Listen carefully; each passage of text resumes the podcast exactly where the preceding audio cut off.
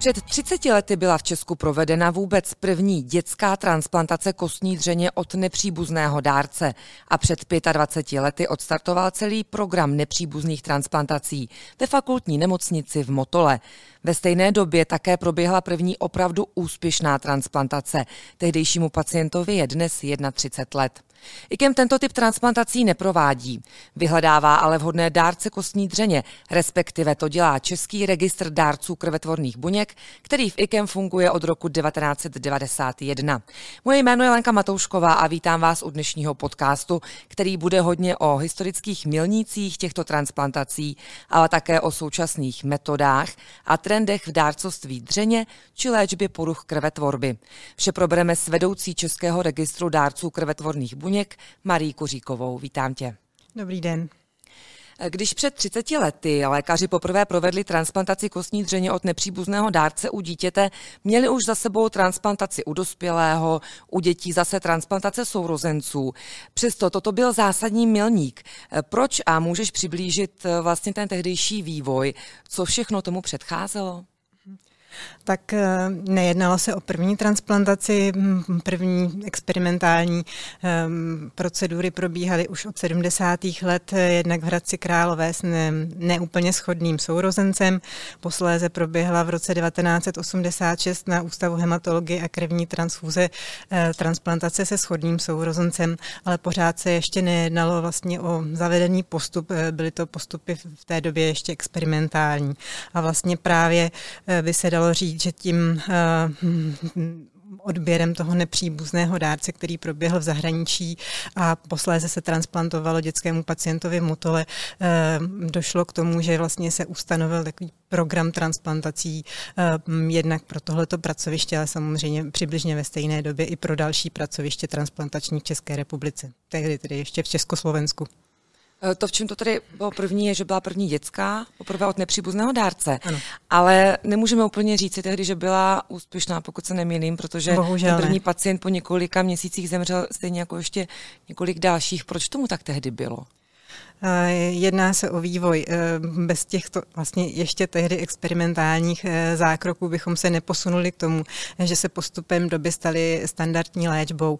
Eh, šlo o to, že mm, dárci, ať už jsme tedy měli povědomí nebo veliké znalosti o HLA systému nebo hlavním histokompatibilním systému, který byl proskoumán v 60. letech a postupně se ty znalosti vlastně rozšiřovaly, tak dárci a pacienti nebyli tenkrát transparentní transplantová, nebo hm, ty hm, transplantace neprobíhaly u dárců s takovou schodou. Eh, zároveň se vyvíjely léčebné protokoly, takže ta léčba postupně se zlepšovala.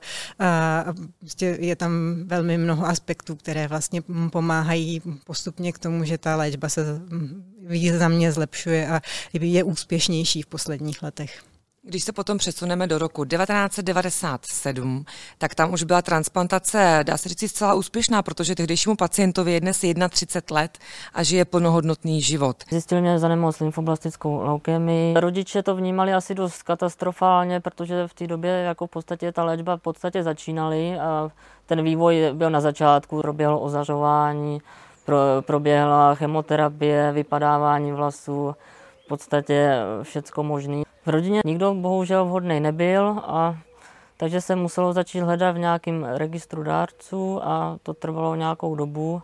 Byly tam spousta komplikací, kdy už prostě to tělo přestávalo nějak reagovat. Já vím, že to je od německého dárce, to je v podstatě vše, jako všechno, co asi vím a jinak já ctím ty zásady a asi by to tak mělo zůstat, že by člověk neměl asi dotyčného pot, potkat, poznat. Určitě to stojí za to stát se dárcem v podstatě, protože vidíte zdravého člověka v podstatě 31 roku, tak si myslím, že to za to stojí dát někomu život. Ve stejném roce také v Motole byl spuštěn celonárodní program transplantací od nepříbuzných dárců a tím se tato metoda stala, řekněme, standardem pro všechny pacienty. Říkám to správně, jak důležitá změna to byla? Tak jak už jsem o tom hovořila, vlastně se nejednalo o žádnou eh, zlomovou změnu, ale tím, že eh, z nějakého experimentálního mm, postupu se stane standardní eh, postup, jednak to souvisí s tím, že mm, pojišťovny samozřejmě za ten, za ten postup nebo za, mm, za tu léčbu platí standardním způsobem, což je hodně důležité samozřejmě i, i, i pro pacienty, i pro ty lékaře, kteří pak mohou tuto léčbu nabídnout vlastně veškerým svým pacientům, kteří ji potřebují. Eh, zároveň opravdu se s tím ehm, postupem léčebným eh, pracuje už tak, jak si říkala, že je standardní a tudíž, tudíž se používá opravdu eh, v, v tom širokém spektru těch diagnóz a, a, a postupů, které potřebujeme. To znamená, že to spuštění celostátního programu transplantací pro nepříbuzné dárce eh, nebylo zlomem z hlediska medicínského, ale z hlediska dostupnosti, řekněme, že to prostě začalo být hrazené. Uh, ano, myslím si, že spíš z hlediska dostupnosti a z hlediska vnímání vlastně těch uh, center, uh, že se opravdu jedná o standardní léčbu. Zároveň i um, pro registry to samozřejmě byla změna v tom, že na ně přicházelo asi víc požadavků, ale v té době jsem ještě v registru nepracovala, takže jenom odhaduju.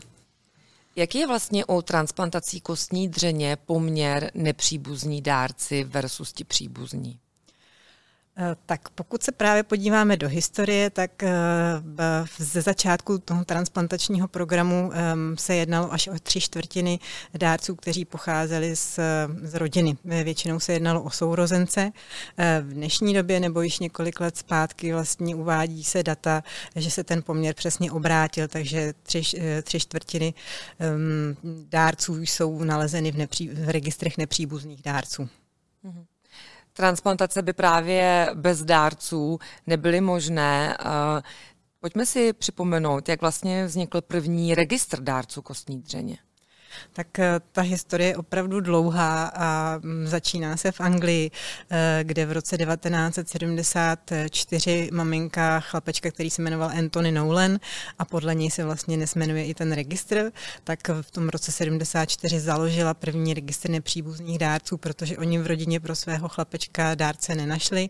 On trpěl uh, velmi vzácnou poruchou krvetvorby a bohužel pro něj se ten dárce nenašel, ale ten registr do dneška pracuje, vlastně zprostředkovává transplantace již více než 40 let.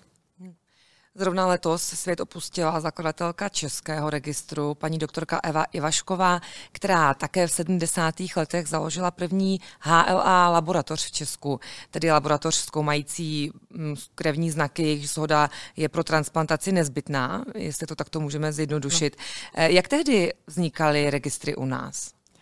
Tak eh, opravdu jsme měli v tomto spoždění, ale zase bych neřekla, že velké, protože eh, po tom zmiňovaném registru v Anglii eh, trvalo ještě dlouhá léta, než vznikly registry v jiných zemích západních. Mm, z mé znalosti v Německu a ve Spojených státech přibližně v roce 1988 a vlastně tady již hned po revoluci v roce 90 vznikl takový zárodek právě v IKEMu, kdy paní doktorka Ivašková, jakožto vedoucí té HLA laboratoře, která se do té doby zabývala um, transplantacemi orgánů, respektive vyšetřováním dárců a pacientů k transplantacím orgánů, tak uh, zahájila vlastně s kolegy, kteří se vrátili z emigrace, uh, i program um, pro um, vyhledávání dárců nepříbuzných pro transplantace krvetvorných buněk v té době kostní dřeně. Dnes už v Česku fungují dva registry, respektive už v roce 1992 se přidal hmm. další, je to tak, které vyhledávají dárce kostní dřeně. Eh, možná v tom lidé mohou mít zmatek, eh, tak můžeš prosím popsat ty hlavní rozdíly, aby se lidé mohli lépe při zvažování vstupu orientovat, v čem se lišíme, v čem naopak je to stejné. Tak eh, ten základ je samozřejmě stejný. Eh, snažíme se získat do našich databází co nejvíce dárců, kteří by byli ochotni pomoci pacientovi, který eh, trpí poruchou krvetvorby. My jsme vznikli, jak už jsme o tom mluvili, ve státní instituci, v Institutu klinické experimentální medicíny a jsme jeho součástí dodnes. Plzeňský registr je obecně prospěšná společnost, která velmi úzce spolupracuje s Plzeňskou hematoonkologickou klinikou zároveň jsou tam takové jako administrativní rozdíly. My, naši dárci, pokud vstupují do registru, taky musí být 18 až 40 let. Do 41. narozenin vlastně dárce přijímáme do registru a vyřazujeme s tím, když mají 56. narozeniny. U registru plzeňského jsou ta kritéria trošku jinačí. Myslím, že berou dárce do 35 let, ale nemůžu mluvit samozřejmě za ně. Tak eh, to je asi ten základní rozdíl. Určitě není rozdíl ve zdravotních kritériích, protože samozřejmě dárce jak jednoho, tak druhého registru musí být zdravý a ochotný pomoci někomu úplně neznámému. I v případě dárcovství se postupem času proměnily ty metody, například i samotného vstupu. Už to nemusí být nutně odběr krve, tak můžeš nám popsat ty možnosti té současné praxe? Tak eh, to je asi ten eh, zásadní a viditelný rozdíl, že ehm, pokud nenabíráme dárce přímo ve zdravotnickém zařízení, tím myslím ten vstupní odběr krve, eh, tak potom mimo zdravotnické zařízení, v případě doma si dárce může udělat odběr toho biologického genetického materiálu sám.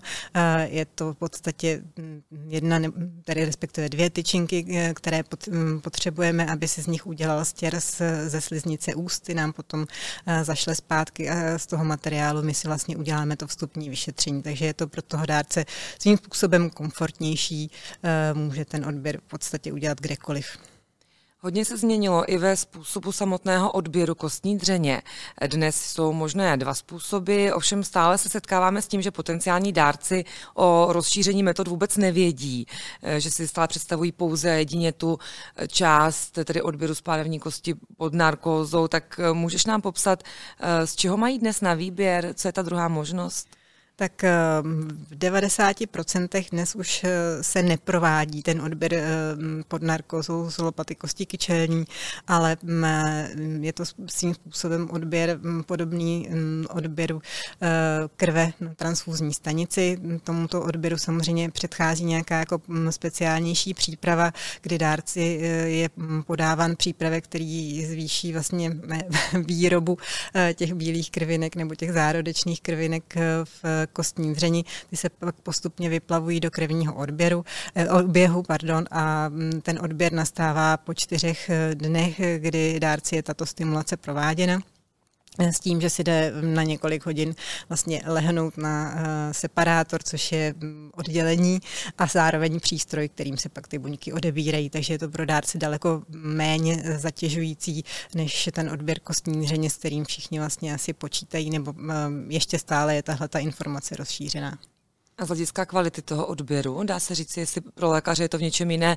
Eh, ano. Předpokládám, že si mohou dárci vybrat, ano. stěžují, ale třeba nějakým způsobem při některých diagnózách potom to samotnou transplantaci lékařům, když si třeba zvolí tu naší možnost, nebo je to plus minus jedno? Tak eh, určitě je důležité říct, že dárce má právo si vybrat, který ten odběr je pro něj eh, méně nepříjemný, bych řekla. Jak nám jeden dárce řekl, obě možnosti jsou velmi lákavé, takže že ten dárce má opravdu vždycky právo si vybrat, ale samozřejmě s ohledem na jeho zdravotní stav a také s ohledem na to, co potřebuje transplantační centrum. Eh, nejsou ty dva odebrané produkty úplně shodné. Eh, každý má své výhody a nevýhody, ale dá se říct, že si s tím ve většině případů transplantační centrum dokáže poradit a pokud eh, projeví zájem o jeden z těch druhů odběru, tak většina dárců s tím souhlasí. A jaké jsou současné trendy v léčbě nemocných, kteří čekají na transplantaci? Předpokládám, že tou doménou jsou různé typy leukémií. Eh, jsou nějaké diagnózy eh, nebo nějaké typy této nemoci, eh, u kterých dobře působí třeba i jiné metody? Proměnila se nějak potřeba kostní dřeně? A pokud ano, tak jakým to jde směrem? Tak určitě, když se bavíme zase o té historii, tak eh, jistě se zvětšil počet eh, diagnóz eh, během těch 30-40 let, které se vlastně transplantací mohou léčit my nevidíme eh, eh, úplně tak zásadní rozdíl v tom, eh, jako které, které diagnozy převažují. Samozřejmě ta nejznámější je leukémie, těch je také několik druhů. Potom jsou transplantací léčitelné i různé imunodeficity, případně poruchy další jako z různého spektra, zejména u těch malých dětí jsou to právě ty imunodeficity. A platí, že ta transplantace kostní dřeně je ta nejlepší uh, vhodná léčba pro pacienta? Narážím na to, že mám pocit, že během let právě v oblasti leukémie se posunula ta léčba neuvěřitelně dopředu. Tak jestli třeba v tomhle stále ale hraje prim uh, ta snaha najít uh, vhodného dárce, nebo už se třeba u nějakých typů odešlo jinam, řekněme. Uh, tak vždycky je snaha, mm, nebo dost často je snaha k té transplantaci nedospět. Pokud existují jiné způsoby, uh, které by pacientovi mohly pomoct, tak se začíná jimi. Vždycky nebo mm, pořád samozřejmě tam platí, že ten dárce, pacient potřebuje většinou chemoterapii v kombinaci s ozářením, případně jinou léčbou. Transplantace většinou eh, přichází na řadu až posléze a v poslední době samozřejmě se vyvíjí i jiné metody, eh, které ale ještě stále nepřevážily, takže eh, pořád to bude určitá potřeba transplantací pro určitý segment pacientů. Asi mm, takový ten optimismus, že, že se nám podaří brzy najít nějakou léčbu, která mm, jak si omezí nebo úplně mm, ty dárce z toho procesu jako vyřadí, což by samozřejmě bylo nejlepší, tak to tu, tu pořád nemáme. Předpokládám, že to také závisí na tom, jestli těch dárců je dost. Je jich dost? Tak eh, samozřejmě to je taková už, dalo by se říct, ohraná písnička, ale dárců nikdy není dost. A je to zejména proto, že uh, tu schodu, kterou my hledáme, tak ta je opravdu uh, důležitá a je to schoda minimálně v deseti znacích, nejlépe i ve více znacích. Uh, a ten systém HLA, o kterém tady se bavíme, o těch antigenech na bílých krvinkách, tak ten je velmi variabilní, takže je to opravdu jako hledat jehlu v kupce sena a my potřebujeme tu databázi mít co nej širší, abychom s ní vůbec někoho dokázali pro toho pacienta vybrat. Jak velká v Česku aktuálně je dohromady a máte nějaký cíl, nějaké cílové číslo, uh, které by bylo, uh, říct ideální, mm. ale kam bychom se jako Česká republika chtěli dostat? Tak v obou českých registrech je téměř 150 tisíc dárců s tím, že uh, statisticky se říká, že ideální je mít v registrech nebo v registru minimálně 1% až 2% populace, k čemu se sice možná blíží snažíme, ale eh, pořád nemůžeme říct, že to je dost a to z toho důvodu, že dárce vyřazujeme z nejrůznějších důvodů, ať už je to právě věk, o kterém jsme se bavili, a, anebo zdravotní důvody, které vlastně v průběhu let, kdy v registru jsou evidováni, je mohou zase vyřadit. Co může konkrétně tedy udělat člověk, který chce takto pomoct, stát se dárcem a má ty parametry, ať už věk nebo zdravotní stav takové, že uh, se dá předpokládat, že by mohl. Jak má postupovat? Tak eh, ideálně je kontaktovat registr nebo se podívat na naše webové stránky www.daruživot.cz, uh, eh, kde jsou veškeré informace, které dárce potřebuje k tomu, aby si toto rozhodnutí opravdu dobře zvážil a rozmyslel. Je tam i přihláška, případně kontakt na pracovní účastníky registru, takže s nimi může konzultovat eh, případné své obavy nebo nejasnosti ohledně zdravotního stavu. Pokud je si jistý, že se registrovat může, tak může rovnou vyplnit tu přihlášku. Eh, buď přijít na vyšetření, eh, vstupní vyšetření krve k nám do registru nebo do spolupracujících transfuzních a plazmaferetických center, nebo si nechat zaslat tu sadu odběrovou domů a potom už tedy je zaregistrovaný a čeká na toho svého pacienta. Tak přejme se, aby takových lidí bylo co nejvíce, aby pomohli co nejvíce pacientům a možná i ten dnešní podcast trošičku pomůže tomu, že lidé budou o věci vidět víc. To byla vedoucí Českého registru dárců krvetvorných buněk IKEM Marie Koříková. Díky za návštěvu. Děkuji a hezký den všem.